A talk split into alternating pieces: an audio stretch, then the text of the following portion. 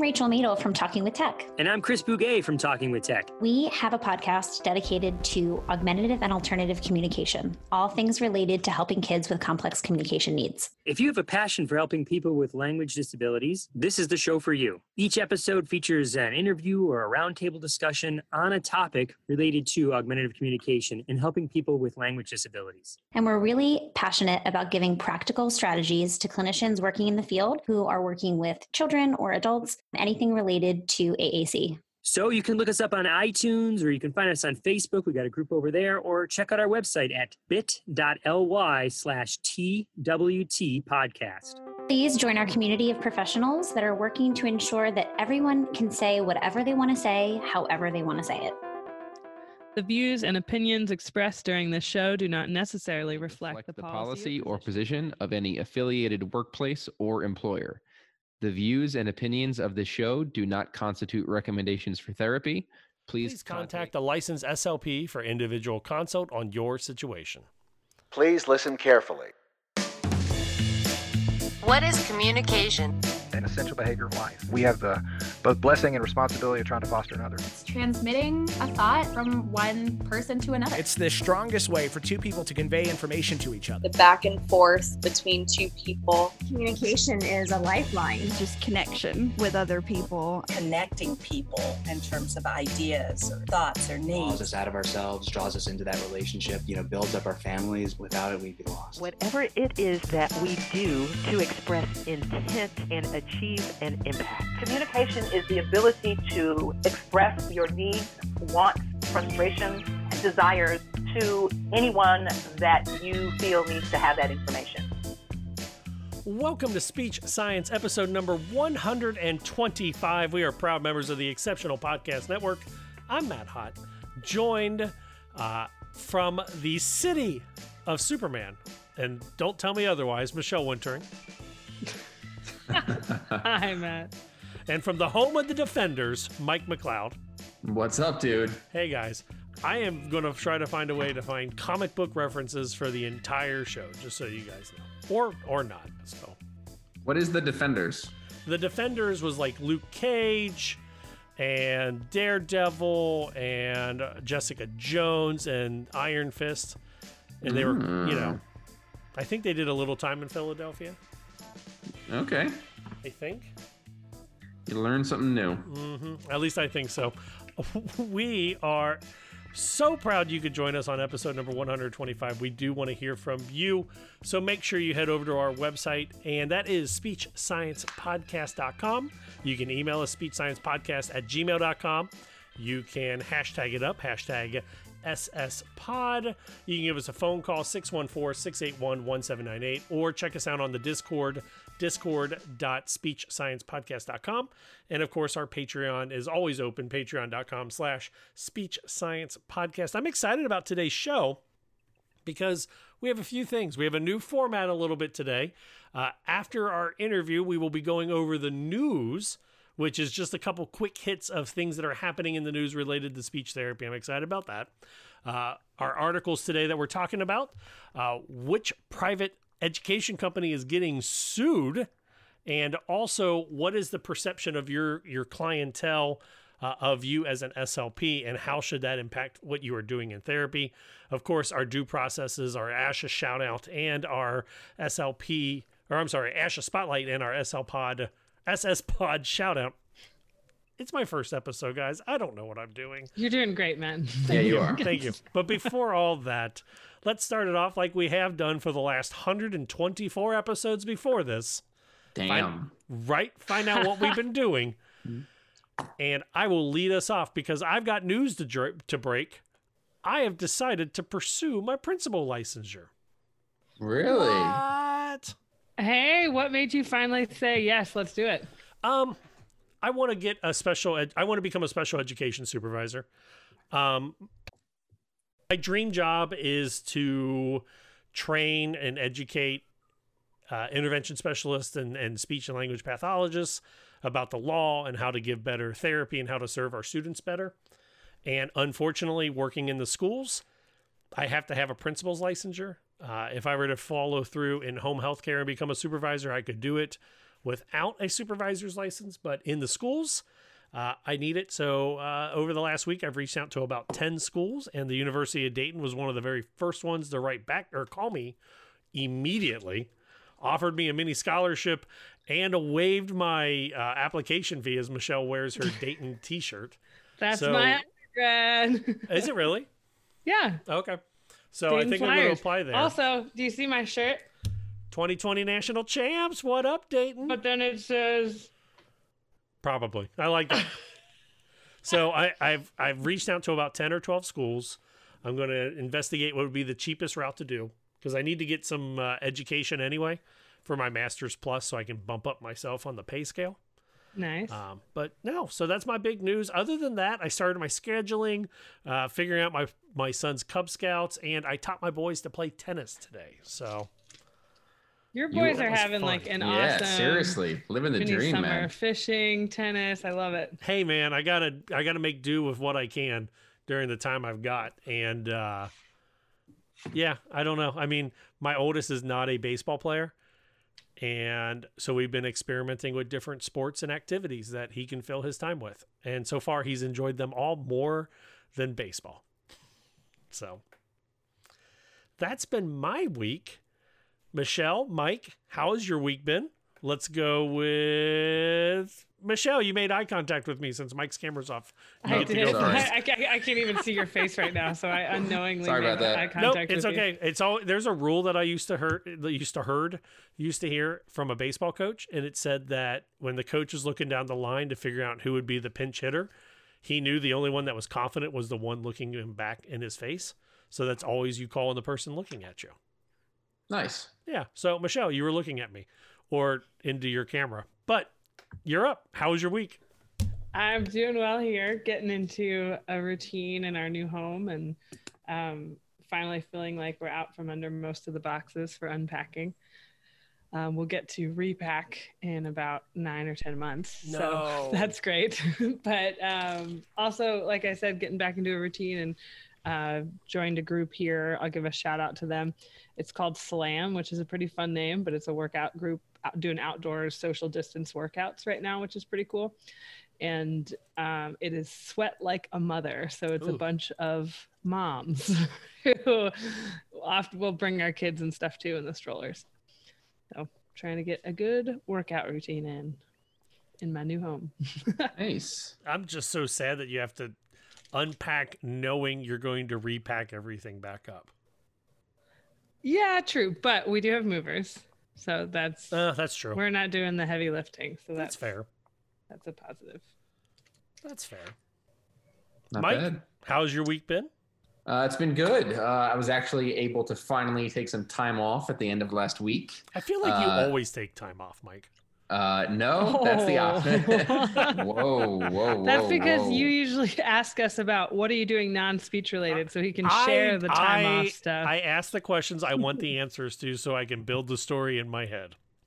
perfect Never taking time off, my friend. Ever, ever, ever, ever. Been working straight since Corona started. Right. No, so where'd you go last week? I'm sorry. Uh, to a place called like uh, Ricketts Glen in Pennsylvania, like a good place for like the outdoors and hiking and kind of like farmland area. It was, it was nice. It, it was a good, a good, good getaway. Was that where your panor panoramic pictures were from? Uh, I literally posted every panorama on my phone. Oh, okay. because I realized when you post it on Facebook, like it, it does like this cool 3D thing. Yeah. Where like you can move your phone. So I just wanted to post all of them. Okay. Well, was it worth it? It was worth it. That's it was awesome. Very good to get away. That's the only thing I don't like about sometimes getting away is the thought of getting away always seems great. And then sometimes when you get away, you're like, God, I just want to go home. Yeah. Yeah, So- that does that does happen. but with all this teletherapy and all this sitting in one room in front of a, front of a screen, uh, getting away is quite possibly more therapeutic than ever, in my opinion. That's fair. We are recording this on August 30th. And I don't know about you guys, but did you guys see the news about Chadwick Boseman? Yes, of course. It was so sad. Terrible. Michelle, the do you know what we're talking about? Okay. yes i do i And know the Black worst part Panther, is, yes. is a couple of months ago he either was at a an award show or Mhm. whatever, and he did not look well at all. and he was fighting this battle completely in private. Didn't want to make a big deal about it. Didn't want sympathy or anything from anybody. And people, of course, do what they always do on Twitter and crack jokes. Yep. And now here we are. And clearly, this battle was tougher than we imagined. But man, like you see some of the stuff that he did behind the scenes. What a uh, what an incredible person, and what a and a, quite another hit to the black Mhm. community. It's Well, terrible. and I bring that up just because a, a quote on Reddit hit me today was a person saying that they felt terrible because they badmouthed Chadwick uh, about a year, year and a half ago when, you know, during an interview and they kept throwing up the Wakanda Forever sign. And like he just looked so exhausted of doing that. And the comment, I guess, was if you don't want to play the character, don't do it and the the person was like, "Man, if I would have only known that the reason he looked so tired and and out of doing the Wakanda symbol was because he was legit fighting for his life, I never would have made that comment." And I figure that kind of hits big that sometimes when we're working with a patient or we're working with a family or even with our friends or family or even just people we don't know, sometimes our initial reaction is to be jerks and Yeah. it might not be warranted. So I hate And to that- use a celebrity death to teach a moral lesson, but for me, it's a nice, different reminder to be like, eh, maybe everyone else is fighting a different battle, and and sometimes it's good just to shut my mouth. and that movie was just incredible. That was a, such a in, such an unbelievable movie. I think it was the same director as the guy who did Creed. I think. Ryan Coogler, Yeah, I think. hmm it was. I don't know. Yeah, he just what an unbelievable movie. And people also forget he did the Jackie Robinson movie too. Oh, he did, didn't he? So it's just like, you know, the two landmark movies for, you know, in, in Black history, and you know, movies live forever. So people will always know who he is. Michelle, I, we, we cut you off. We're sorry. No, hey, go ahead. You're no, good. what were you going to say? Nothing. I was just agreeing with you. So that is that is kind of a tragic news, and I kind of wanted to recognize it because I do have my wall Yes. of Yes, sir. comic booky stuff behind me, and I would not be doing justice if I did not mention mention that. I do know that I'm going to use this in therapy to kind of help, you know, Mhm. talk about, you know, the way we talk to other people. And then and I saw an interesting post about how do you talk to kids that he is the Black Panther and how do you approach that? And I think with some of my older kids, we might talk about who should be should they recast or who would you want to recast or should his sister be casted as the Black Panther? So we're at least going to try to spin it into therapy. Good way to do it. Yep. We want to hear from you, always from you. Head over to our website, speechsciencepodcast.com, speechsciencepodcast at gmail.com, hashtag SSPod, 614-681-1798. That is the phone number. Did I miss anything? I think you got it. That's what I got it. All right. You got it. Every week we do an SS Pod shout out. This is your opportunity to send us somebody, the name of somebody, not actually the body. Please just send us the name or a photo, but mainly just the name of somebody doing something awesome related to our field. And this week's shout out is to Dr. Givona Sandiford, and we will be show or playing showing. My gosh it's not a movie. We're going to be playing an interview i had with her uh, about the midway point through the show but she is going for miss health and fitness which gets her on the cover of muscle and fitness hers magazine.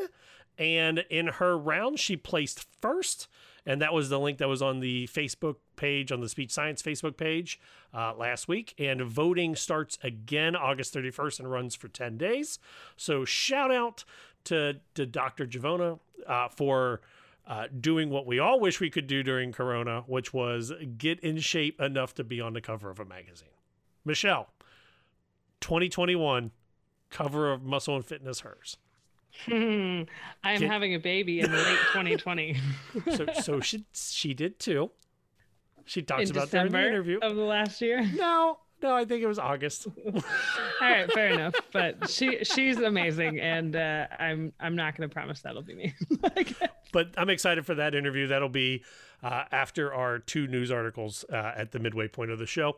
If you know somebody that is doing something awesome and you want to give them the SS Pod shout out, uh, hashtag it SS Pod shout out. You can also do it on the social medias, talk to Michelle or Mike, hit it up in the Discord, email it, Facebook. We'll take it all. And we love giving our SS Pod shout outs. On the flip side, SS Pod due process is your opportunity to tell us something that sucks and we will discuss it and tell you if you're right, wrong. Is this the hill to die on? Should you move away from this hill? What you need to do, what you what you should do as the listener though is hashtag SS Pod due process. And Mike, I believe you've got an SS Pod due process this week. Yes, I do. This is a an anonymous SLP due process, which we highly encourage. Uh, if you would like to submit a due process anonymously, you can absolutely do so. Uh, so this is one from a speech pathologist that I was having a conversation with, uh, and she was describing her uh, school district to me uh, and what they were doing in terms of hiring SLPs, and they were having difficulty staffing for caseloads in the summertime for extended school year summer services. And what this school year, what this school district did was hire a hearing support teacher to provide speech services. And they asked this speech pathologist what she thought about doing this. And of course, this SLP correctly stated that that would never hold up in court because this person is not licensed and does not have training in speech. And then the school district replied, It's okay because parents will never know to even ask. There you go.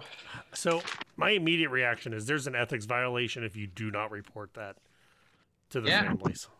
Yeah, pretty much. Yeah, I agree. Well, and it's true because in our code of ethics, you know, you're supposed to state if, for example, if you're an SLPA or you're a, a speech language pathologist, like that's part of your introduction professionally. deeper into this discussion with this SLP, I come to find out that it is a very low socioeconomic school district, uh, which, as we all know in this country, is what tends to lead to these problems. Uh, so, when you are in a low socioeconomic school district, there's going to be people cutting corners, worrying about funding, doing these sorts of non ethical things, kids being shorthanded, families being shorthanded district district banking that parents aren't educated enough to ask questions or hire attorneys or things like that. So just a, just another great example of uh, education inequality in this country. And Mike, can you clarify? They said they hired a hearing teacher. Hearing support teacher, What does that mean? uh, someone with uh, specific training i with someone uh, like a special education teacher specializing in hearing loss. Okay, so like a teacher of the deaf. Yeah, basically. hmm Yeah, I feel like that's one of those things where that has to be the hill you die on. That's going to be the one that you have to report because they're not getting oh, that. Mm, that's not fulfilling the the the the idea of the IEP. I feel like you have to report that one. Mm-hmm. And doing so, you have to be prepared that you'll probably need a new job afterwards, uh, either at the end of this year or before this school year. But I think the parents deserve to know. I think it would be a blessing in, blessing in disguise to have to Mhm. look for a new job, but I don't want to assume anyone's situations. Right. You know, some people some people aren't able to move, and some people live in difficult areas where areas are saturated or there's not enough jobs, whatever. But yeah, this is that that's an absolutely terrible thing. And the sad thing is, is I'm sure this is a story that's happened way more than we realize. Mm-hmm. So, Ugh. thank you to that SLP for sharing with us because I think there's people Yep. who relate to that. It's a good SS pod dis, uh, due process.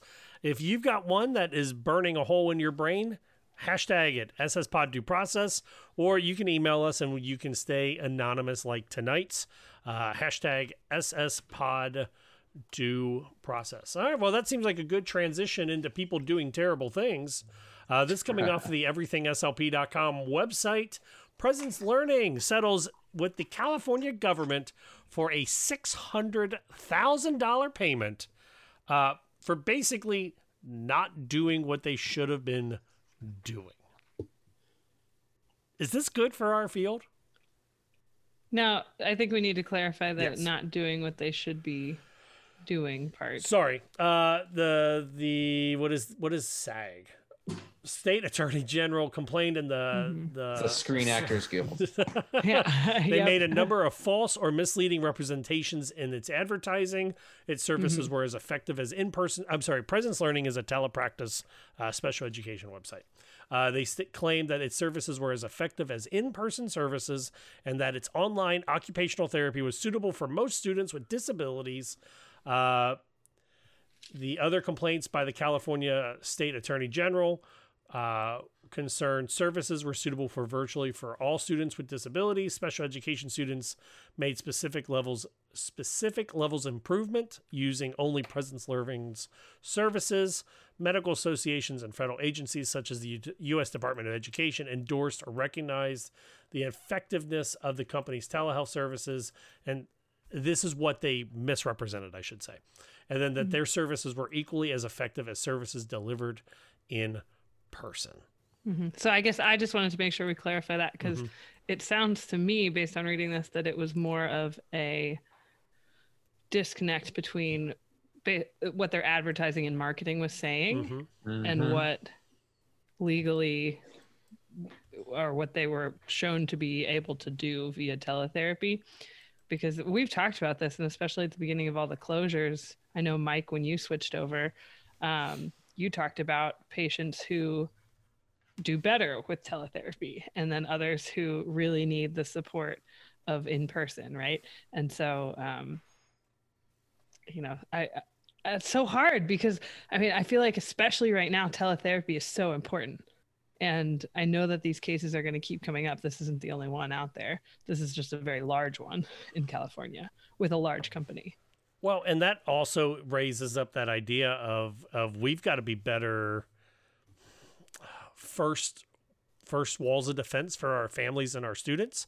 about who can and cannot receive therapy via teletherapy.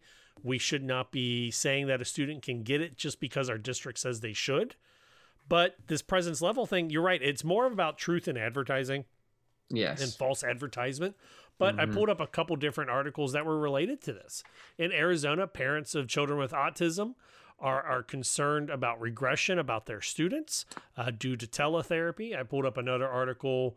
Uh, this one is from Charleston, West Virginia, where uh, this family says that remote learning did not work for their special needs child, uh, and that they believe that he has gone gone backwards.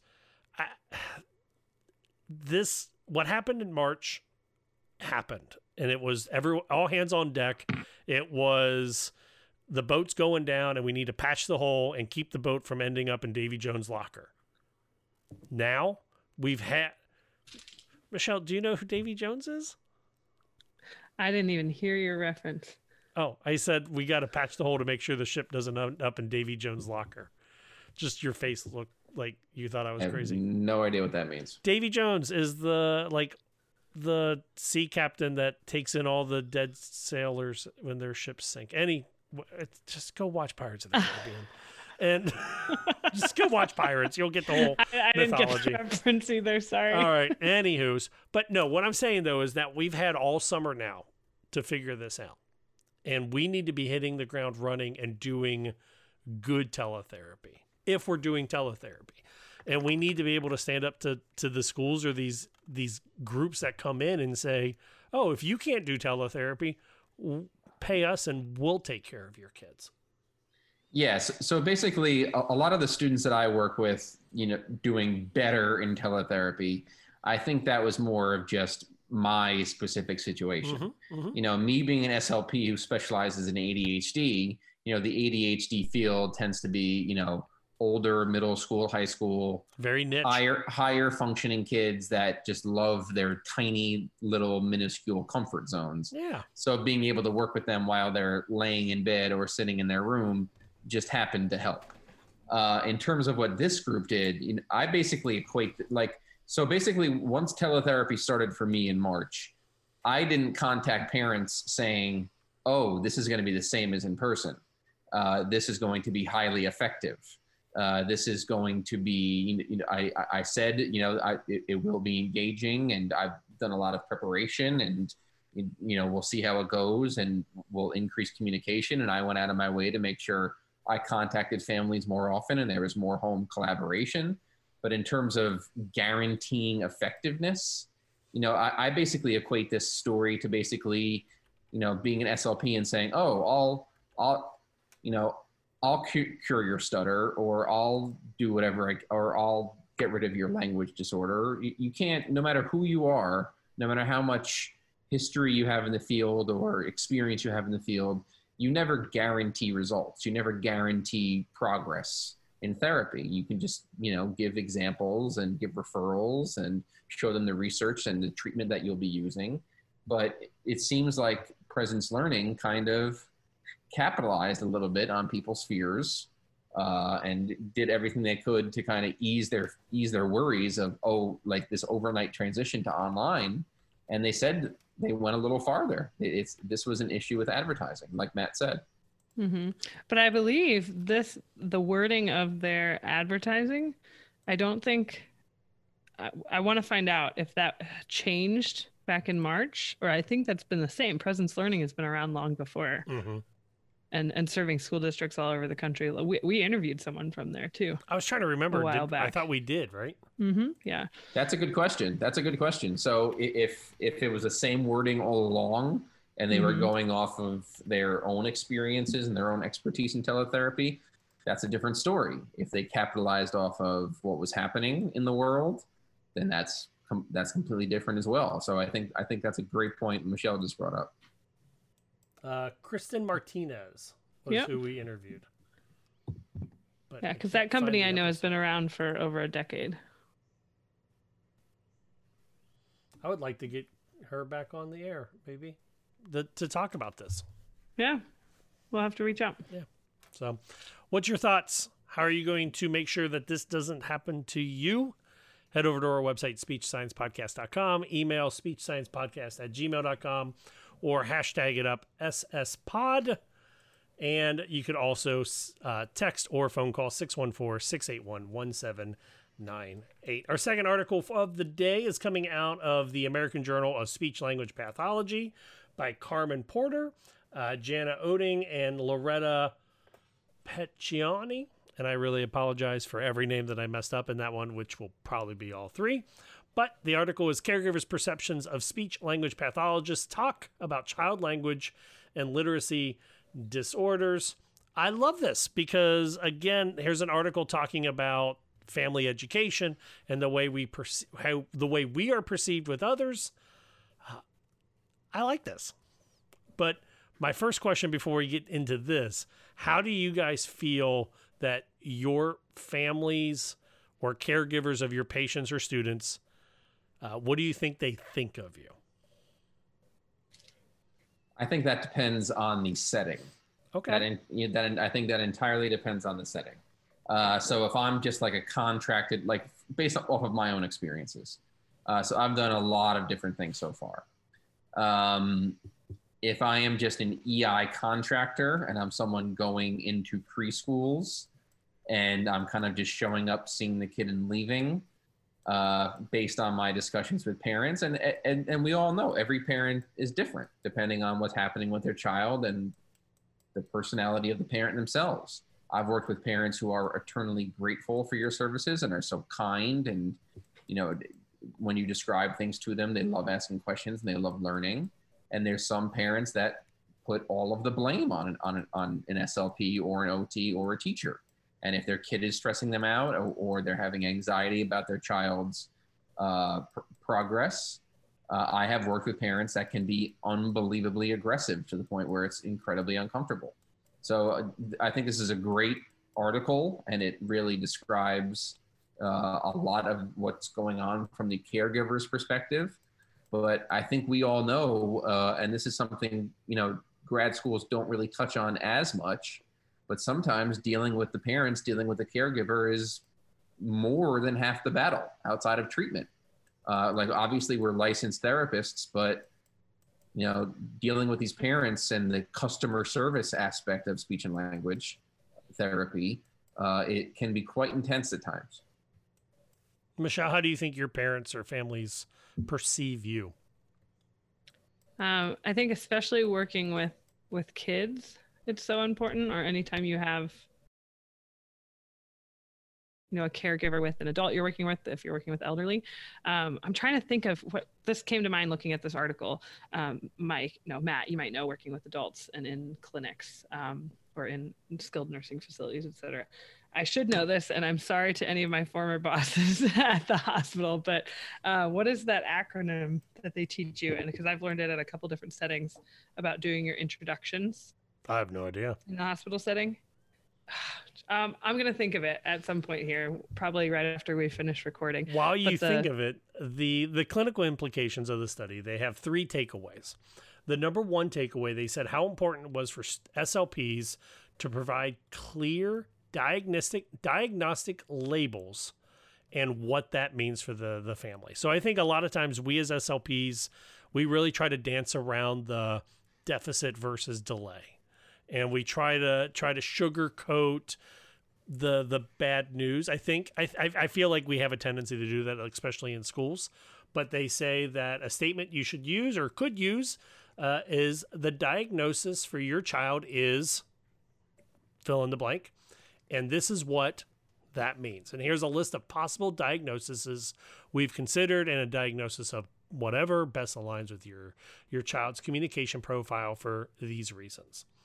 The second takeaway they had from this was that caregivers want to know what this this impact, this diagnosis impact will mean on their future. So how will that affect their schooling? How will that affect their education? How that will affect their ability to make friends?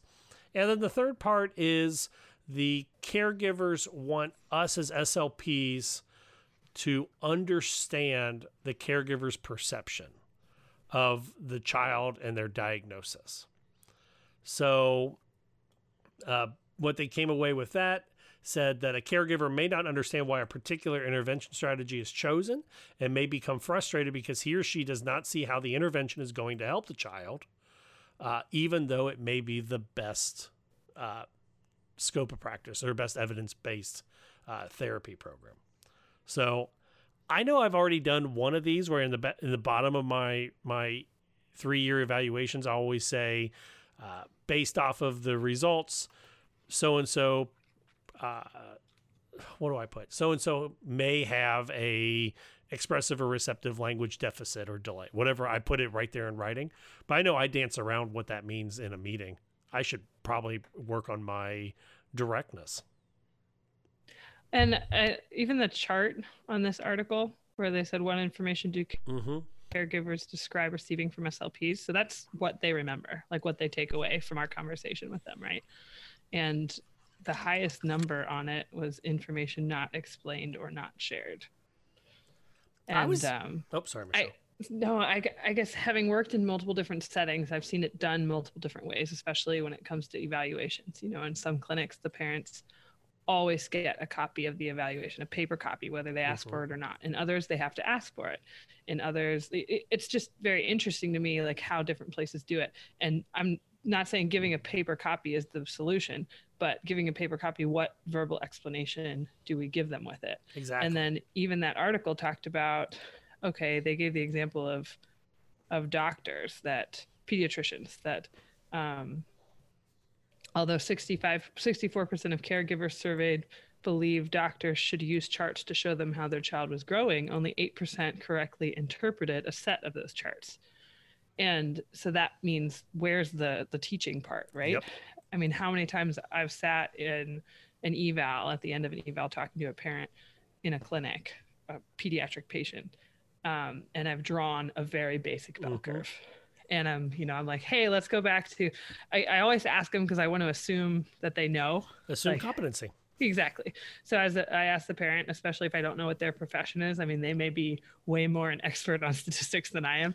So um, if they're super familiar with it, I usually just say, "Hey, how, are, are, you comfortable with um, with basic statistics?" And um, and the bell curve kind of thing and usually they might tell you what their job is or something else and and that's where i'll draw the bell curve and say look mm-hmm. this is what we're looking when we're using standard scores or if it's not a standard score then you're not going to use that but what other chart or what other graph or what other visual can you support your verbal with?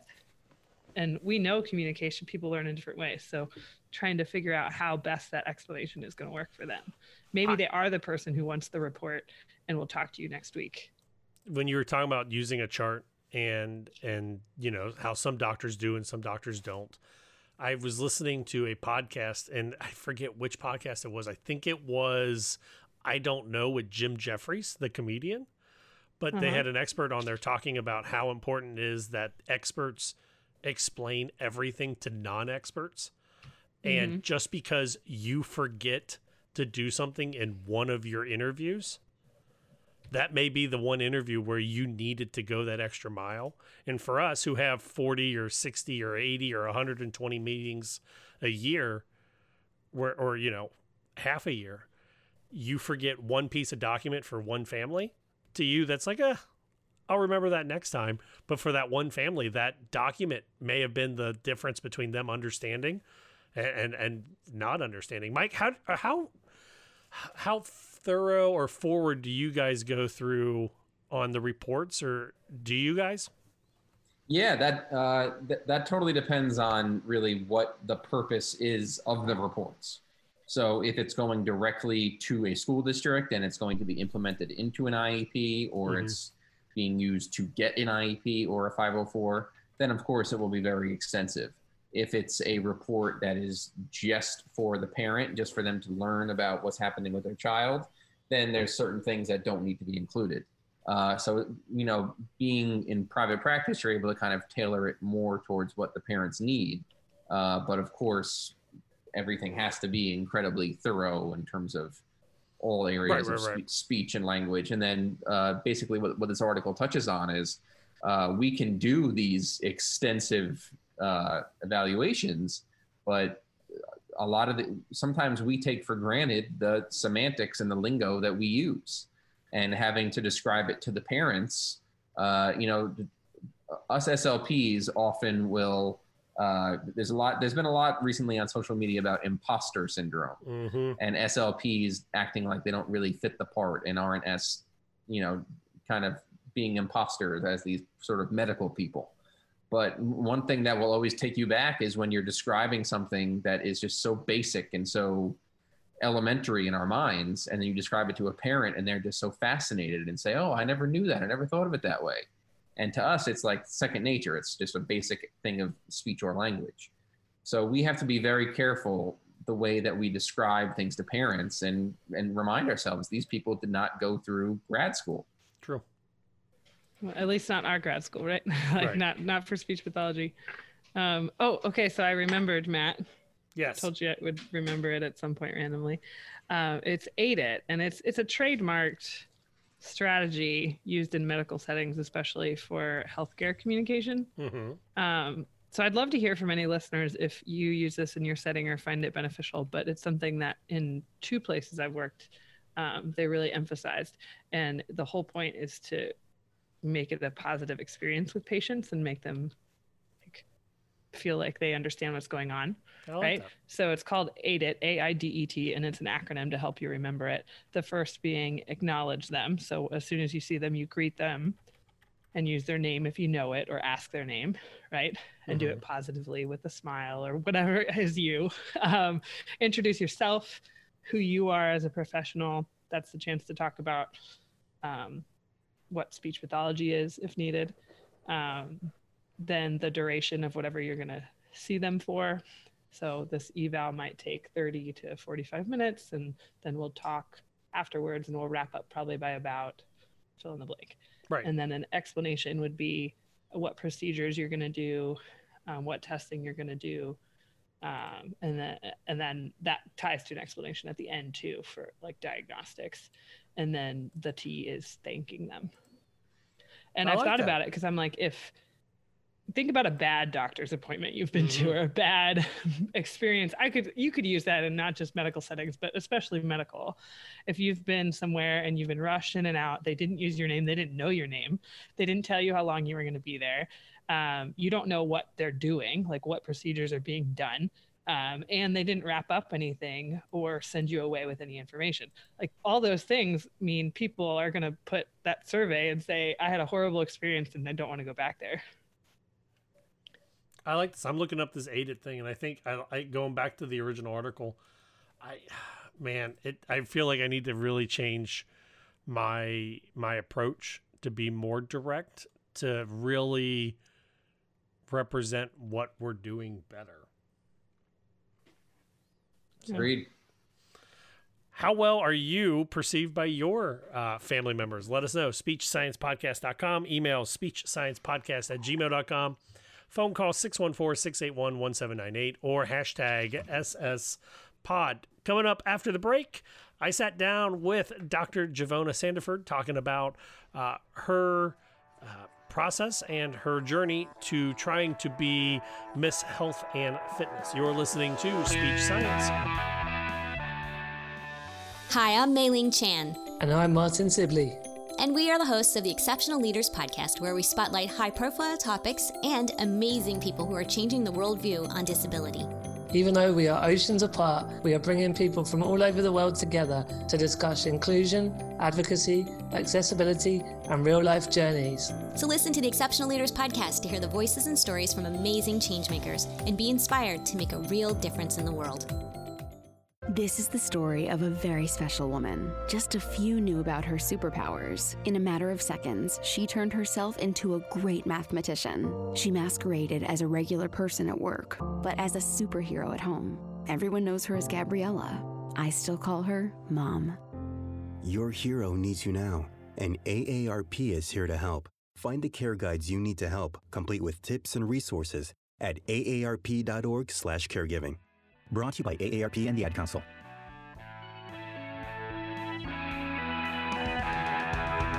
Welcome back to Speech Science. I'm Matt Hott. Excited because I think this might be the longest gap in returning guests. It's Dr. Givona Sandiford. Welcome back. Thank you, Matt. I'm glad to be back.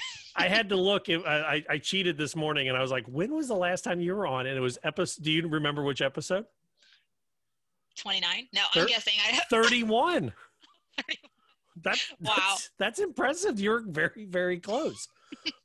but you're on for something completely different this week. Last week, we had shared that you were running for the Miss, uh, I'm going to look on the website to make sure I get it right, Miss Health and Fitness. And how did you do? I placed first in my group and I am going on to the quarterfinals, surprisingly. That's awesome. So, okay, so now I'm guessing quarterfinals, there's just you and three other uh, competitors? You know, that would make sense. I hope that's true because we had about 35 of us in the last round. Oh, so. did you really? Yeah. So, okay, so how did you start down the path of going from SLP and uh, doing all that. And, and last we talked, you were working in a college. Is that correct? University? Um, I was working for Chow Seminars, which I still work for them, doing continuing education units. Um, but you know, because of COVID, we're not really traveling anymore. I mean, that's kind of what I was doing. So we're just doing virtual trainings now. so all of us in the SLP world have all decided at one point we're like, oh, we're going to get in shape. You know, at the beginning of COVID, I was like, I'm going to run three miles every day, and that lasted for about three weeks. How did you decide that you were going to go from SLP, which is a lot of stress? So I'm guessing a lot. I do a lot of stress eating. I'm in my car. I don't want to go to the gym because I'd rather come home to my babies. And I know you've got one as well at home. How did you go? You know what? I'm going to go get in shape and not just in shape, competing for Miss Health and Fitness. Right. Well, it's actually, you know, I never saw myself doing this, but during COVID, um, I just started working out an hour a day and I had just had my baby. You know, I'm almost 40 years old. And so I really wanted to see if I could get back in shape and um, try and see if I can get my six pack back, which I really seriously doubted would happen. But you know, with an hour a day and just continuing my my normal vegan diet, it just came back. And um, when everything just kind of went back to how it was before, for the most part, I just you know decided I was gonna join this contest and just to kind of celebrate that success. So. So okay, so you got you had already started down the path and were succeeding before you jumped into the contest. Oh yeah, so um, I actually had just had my baby, and then um, I suffered a little bit from the postpartum depression, like I told you. So they put me on disability, and part of my treatment was to continue, you know, exercising and doing things that kind of benefit our overall health. So yes, and then prior to that, I also was certified in barre. I don't know if you've heard of barre, like it's, it's a combination of. Oh, cool! Yeah, I love it. It's a combination of Pilates, yoga, and ballet. So I'm barre certified. So I, I, I, we'll get into the competition here in a second, and the link's going to be down below so that all the speech science listeners can go and click and vote for you. But along your pathway from transformation from new mom, and I'm watching my wife get ready to give birth here in the next two weeks. Oh, congratulations! So, thanks. Uh, it's our number three, so you know at Aww. this point it's all old hat of just get the child out, let's get started. But like along your path of getting back into shape and and you know, it's the same thing that we hit in speech therapy. We always hit that wall. We get burned out. What kept you motivated again, you know, to go from, eh, I'll skip this day? Because again, I had all the plans at the beginning of COVID to get into my rowing shape from 20 years ago. What kept you motivated during hitting those walls? Well, um, that's a good question. And you're absolutely right. You know, with any career, or any kind of endeavor, we often do kind of hit that plateau. I'm not changing. This isn't doing anything. And I think just suffering, you know, from the postpartum depression, one of the the things that I felt like I had control over, you know, it was like that thing. I don't know if your wife had any of that, but that is real. I mean, you yes. literally, you you don't feel like you're right in your head. You're just sad all the time and crying for no reason. Yes. I, I never experienced anything like that in my life but one of the things that i was able to control was you know going to prior to covid going to boot camp meeting up with other moms who'd gone through that. And then after covid started you know i, I subscribed to beachbody on demand physique 57 and just turning it on and, and for that hour just focusing on moving. And i did find joy in that. You know it really just brought me joy so i kept doing it. That postpartum is no joke. I remember with our oldest that I don't remember what happened. I think it was just something got burned and my oh wife just started to cry. And I was like, yes. I was like, was that a, was that an important plate or like pan? And then she was like, yeah. I don't even know why this is happening right now. And I was oh, like, oh, what do you need me to do? And she was like, just take Aww. the kid. I'm gonna go go get a bath. I'm gonna go relax. And I was like, great. And my son and I went out, and I think we got Happy Meals that night or Aww, something like that. That's like, so but, sweet of you. but you're right that that postpartum thing, and and they say the mental the mental part follows the physical part, or the physical follows the mental. So that's awesome that you're able to find a way through that. And when did you get barre uh, uh, certified? Certified. Uh, I got barre certified about two years ago through ABT Barre, uh, American Barre Technique. Um, and I actually am friends with the, the owner, Valerie, now. She, she started that whole program. And what's really cool about it is like an online certification, but you have to send in a video of yourself teaching a class. You have to pass all these tests. Good thing wow. I already took anatomy. it's all about anatomy. So yeah, you're like, I, I know this. Can we just get to the part where I need to do all the anatomy and through here? Like, I can tell you all about those muscles. Yes, that's the anatomy that we know. Throat and neck. right? Head to shoulders. That's what I tell Head everybody. Shoulders, yeah. so, okay. So now uh, this starts on August 31st. Uh, the new the new voting for Miss Health and Fitness that runs from August 31st till when? So it's 10 days. And then it goes to the semifinals if I if I make it and then at the end of this, what happens? Do we get to see your billboard everywhere? Is this going to be like the the ASHA Power of the Seas, where we'll see your face at ASHA convention, but it instead it'll be like the Health and Fitness convention? What what happens at the end when you well, win it all? Oh my goodness, that would be amazing. I can't even imagine. But um, at the end, I would get the title, of course, Miss Health and Fitness 2020. They do it every year. Um, and I would get a magazine spread on the cover of um, Muscle and Fitness Hers, which is pretty cool because there hasn't really been anybody that looks like me on that cover in a really long time. Uh, I think maybe two people that I counted. And I would get $20,000, which would be awesome to put towards my school loans. And you had mentioned that to me in the in like a private message, like in a, pri- a private message sounds like it's a secret in I know, Facebook right? Messenger. Direct And- message. yeah, you can tell how old we are. We're like, I was using private instant, message. instant messenger. Um, exactly. I think I'm the same age as you. 34. Oh no, I'm older than you because I'm 39. I know my wife's thir- my wife is 35, so Okay. 36. Oh, she's 36. Um, I didn't say that on air. Um, so, but we were talking about this through our private messages. And when was the last time there was a black person or person of color on health and fit hers? um, I'm not sure about hers. I, I Miss Health and Fitness has never had a had a person Really? of color win, so it, this is the year. I hope. and now not to get to too psychoanalytical or whatever, but how important would that be in 2020 for not just to have a black person or a person of color, but you to be the person of color on the cover or Um, be the, the title Miss Health and Fitness? I think then 2020 that would be a good year to start seeing a, you know some some more color on magazines. I, I think 2020 has been really interesting because we've all been at home, so it's harder to ignore uh, things that have you know been going on, but maybe haven't been as obvious to us because we are normally busy. So I think 2020 would be a good year for that to see some some positive news in uh, the Black community. You know, we've had just recently Chadwick. Oh, no. My son know was that- heartbroken about that. Oh too, by the way. yes, you know, all that hit us so hard, and you know, he kept it private, but that's that's his right. But yeah, we would love to see some some good news. Some I good hope news. it's me. So okay, so voting starts. This will today is should be September first, maybe September second when this drops. We've got about eight days after the drop of this episode. You can vote once the entire ten days. How many times can we vote? You can vote every 24 hours for free. Um, or you can do warrior votes, and what those are is they go towards uh, building homes for military who have been wounded in combat, and so they're mortgage-free homes for uh, veterans that have been more.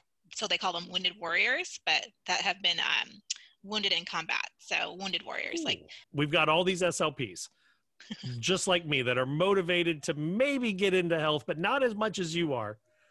Tell us, what is the snack food that you still crave and have your cheat days with?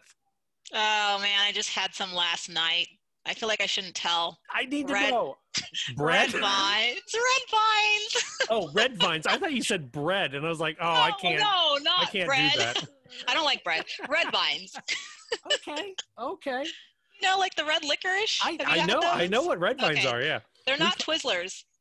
I was gonna say my my there's family that will say Twizzlers are better and red vines are better, and Yeah. I don't like any of them. So Oh well, yeah. I don't know. That's something from childhood that I still like. So, but I only have it like maybe once a year, once or twice a year. oh, I wish I had that willpower. I just ate ice cream last night because someone brought over ice cream to our house, and they were like, Mm, "This is the best ice cream in the city. You need to try it." And I'm like, sure. "Okay, I'll try it. I'm trying to lose weight and not die of diabetes, but sure, I'll do that."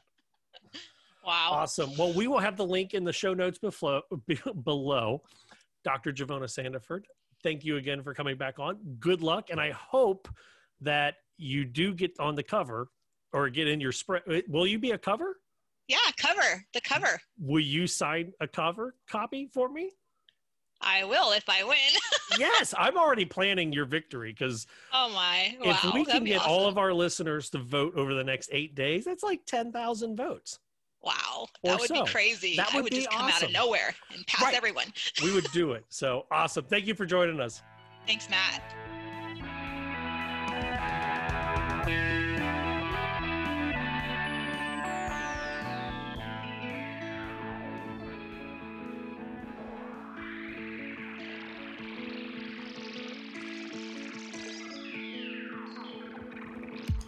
And now for our regular research review, brought to you by the Informed SLP. The Informed SLP releases a monthly newsletter that brings you plain language reviews of only the newest, most clinically applicable research, keeping you up to date on advances in the field and saving you tons of time. So let's get to it. Parents as partners in screening for ASD via teletherapy. This is a review of an article entitled Parent Perceptions of Caregiver Mediated Telemedicine Tools for Assessing Autism Risk in Toddlers from the Journal of Autism and Developmental Disorders. When it comes to accurately diagnosing ASD, we know that it's really important for our screenings and assessments to include caregiver input. We've linked to a previous time we've talked about this online. This study took this idea one step further and utilized a parent coaching model to screen toddlers for autism via teletherapy. Specifically, the evaluators provided prompts to the parents and asked them to engage their child in specific activities to complete one of two different ASD screening tools. To measure the diagnostic accuracy of this type of screening method, the researchers compared the results of the parent implemented teletherapy screenings to the diagnoses that the children received previously from a clinical psychologist, pediatrician, or developmental pediatrician. Overall, diagnostic agreement was 86%. Of the 35 children who were diagnosed with ASD before participating in the study, only two were not accurately identified by the remote evaluators, and five children with developmental delays were also inaccurately identified as having ASD via the teletherapy screening. The researchers also used a questionnaire to gain insight into the parents' perspectives of their participation in the screening process.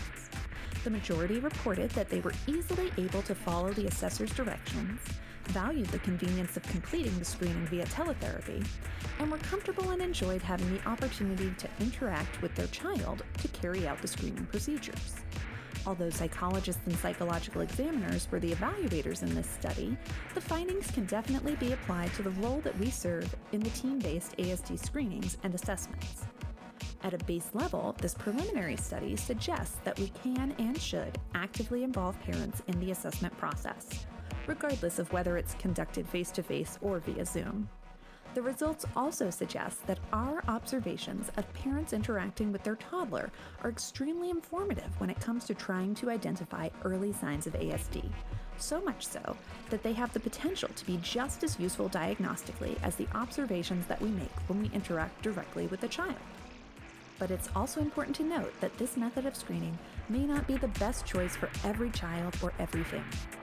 The authors specifically point out that a parent coaching method of telescreening is probably best for kids with suspected ASD who are 18 to 33 months, have no comorbid conditions, and aren't combining words yet. And based on the results of the survey, some caregivers might not prefer this method of screening. 75% reported that they would have preferred a hybrid approach where they would spend part of the time interacting directly with their child and part of the time observing their child interacting with the examiner. Thanks for listening to this review. If you're interested in more, come visit us at www.theinformedslp.com. Tell us how you put the research into practice, or find us on Instagram, Facebook, or Twitter at The Informed SLP.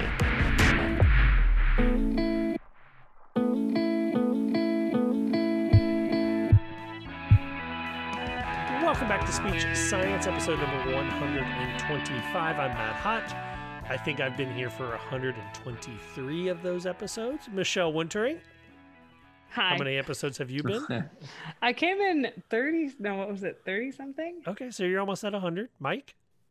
That was probably the same, right? Yeah, I thought we started Probably around, the same, time. Okay, so yeah. I've lost count. Combined, we have over 300 It's been it's been over two years because I was pregnant with my son when I started recording with the event. And you have another one, so Crazy. I The know, world comes another one back on the way. So Dedicated. I, I posted a fun little comment on Facebook, and I'm just going to run these off real quick.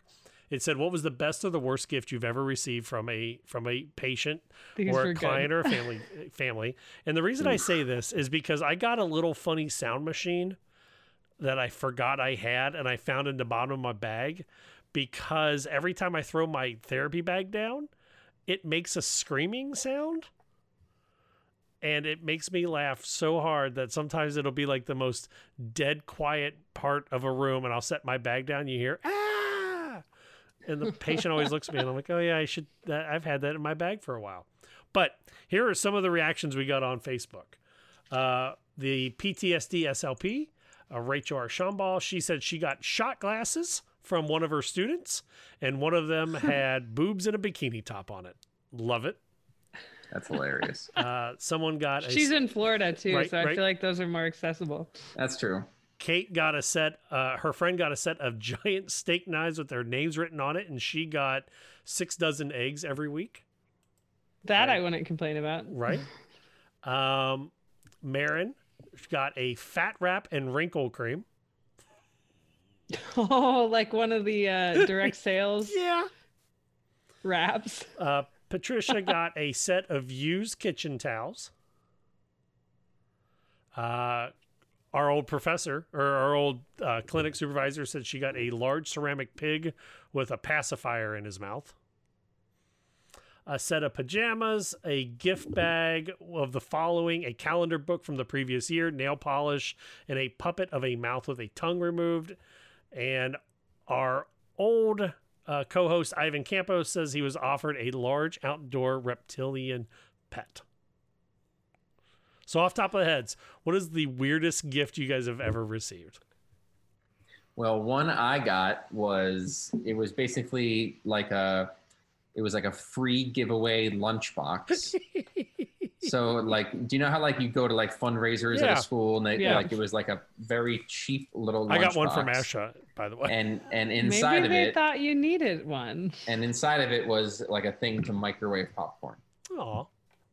Well, I, I love these. I just laugh at the weird gifts. I was once given a Jimmie Johnson piggy bank.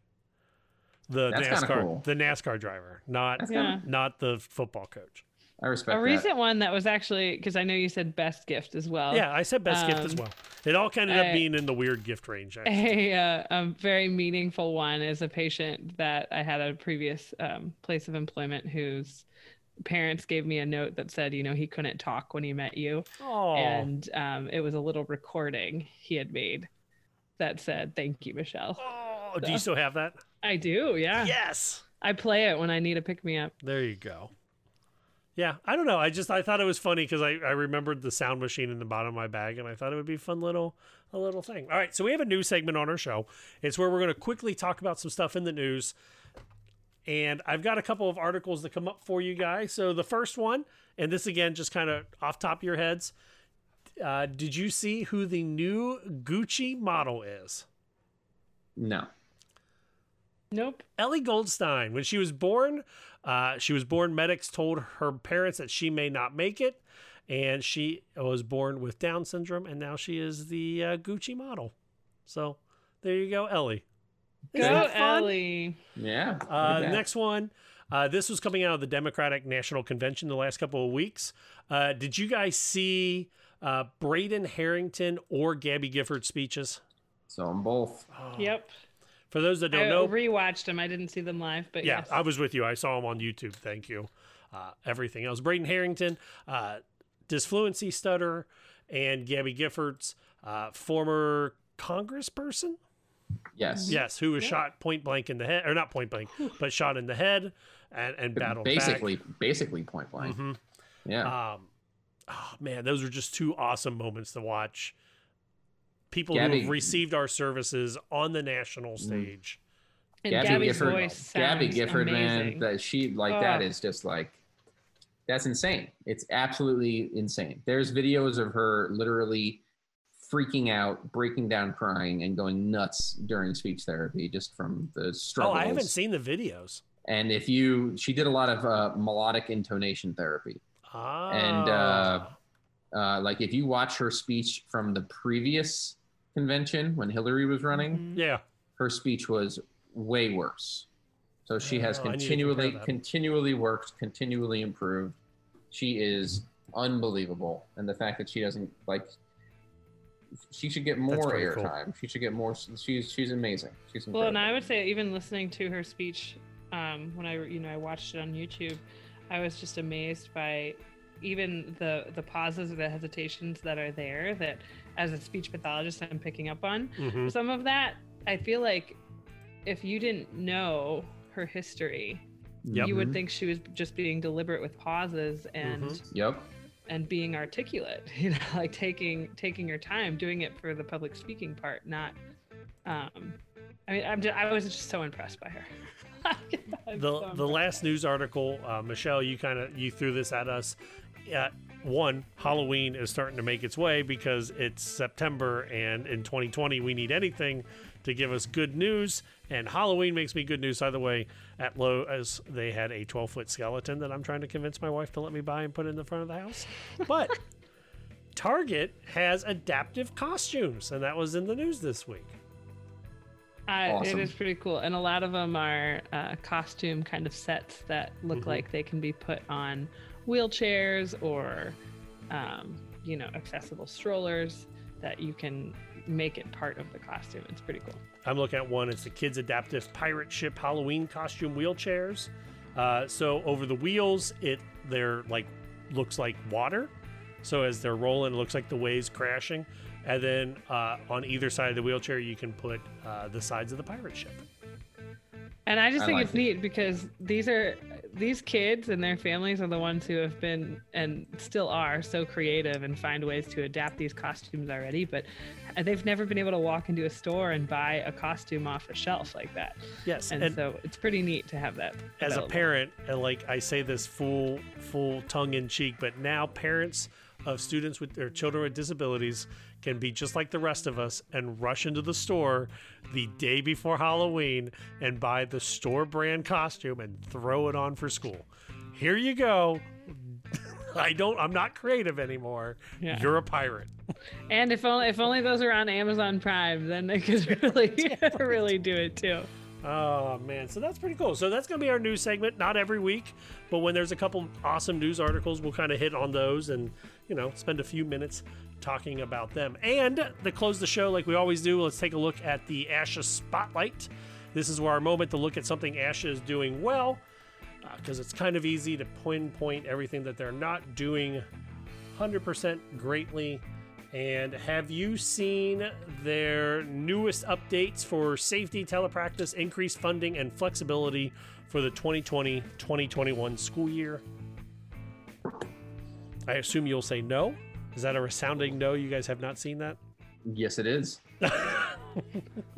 Haven't seen it. But no, it's wonderful. I will send the link down in the bottom of the show notes. But it's a, a checklist that they are put together for to send to U.S. senators, um, talking about the flexibility needed as we continue on in this pandemic. So pretty awesome. I bet. All right, as we wrap the show up, tell me something you're doing in the next week that is boring. I'm switching it up on you guys. Thanks on a post I just saw on one of the Facebook groups. What is a one boring thing you have to do this week? Okay, well, I know. Uh, tomorrow I have to drive almost a half hour, possibly like 45 minutes out of the way, just to get uh, my yearly fingerprints done. Oh, And that's something I'm not looking forward to doing tomorrow. But got to do it. Got to do it in, Pen- in Pennsylvania. ugh, Michelle, what's Well, one thing you're boring thing you're doing? This is, I would say, boring, annoying, frustrating, any of the above. Um, trying to make sure that I am correctly registered to vote in Kansas. Oh. And also, PSA for anyone else who moves, you have to unregister to vote in whatever other state you used to live in, or you will still be on their books. I didn't know that. Yep. Huh. Yeah, and in this case, I have to go get it notarized and mail it in to say that I am no longer voting. That is boring, man. That's terrible. Yeah. For me, the boring thing I get to look forward to doing this week is scheduling. Hmm. Scheduling, I have uh, all my students I have to schedule telehealth and uh, in person, face to face. Nothing you can't handle. No, it's not that it's bad. I just it's it's that boring where you just have to sit down and go, okay, this kid's got this goal, which kind of like this other goal, and it's kind of like this goal, and they're all on three different sides of the. Nope, that group's not going to work. Like. Our intro music tonight was Please Listen Carefully by Jahzzar. It's licensed under an attribution and share alike license. Our bump music was the County Fair Rock. Copyrighted John Deku. Find his music at soundcloud.com slash dirtdogmusic. The Informed SLP uh, was At the Count by Broke for Free. It's licensed under a Creative Commons attribution license. And our closing music playing right now, it's The Slow Burn by Kevin MacLeod. It's licensed under a Creative Commons attribution license. In the immortal words of Janice Wright, always be a willow, The oak will crack under pressure, but the willow will bend and return to form. For Michelle Wintering, Michael McLeod, I'm Matt Hott. Until next week, so long, everybody. Bye. Bye.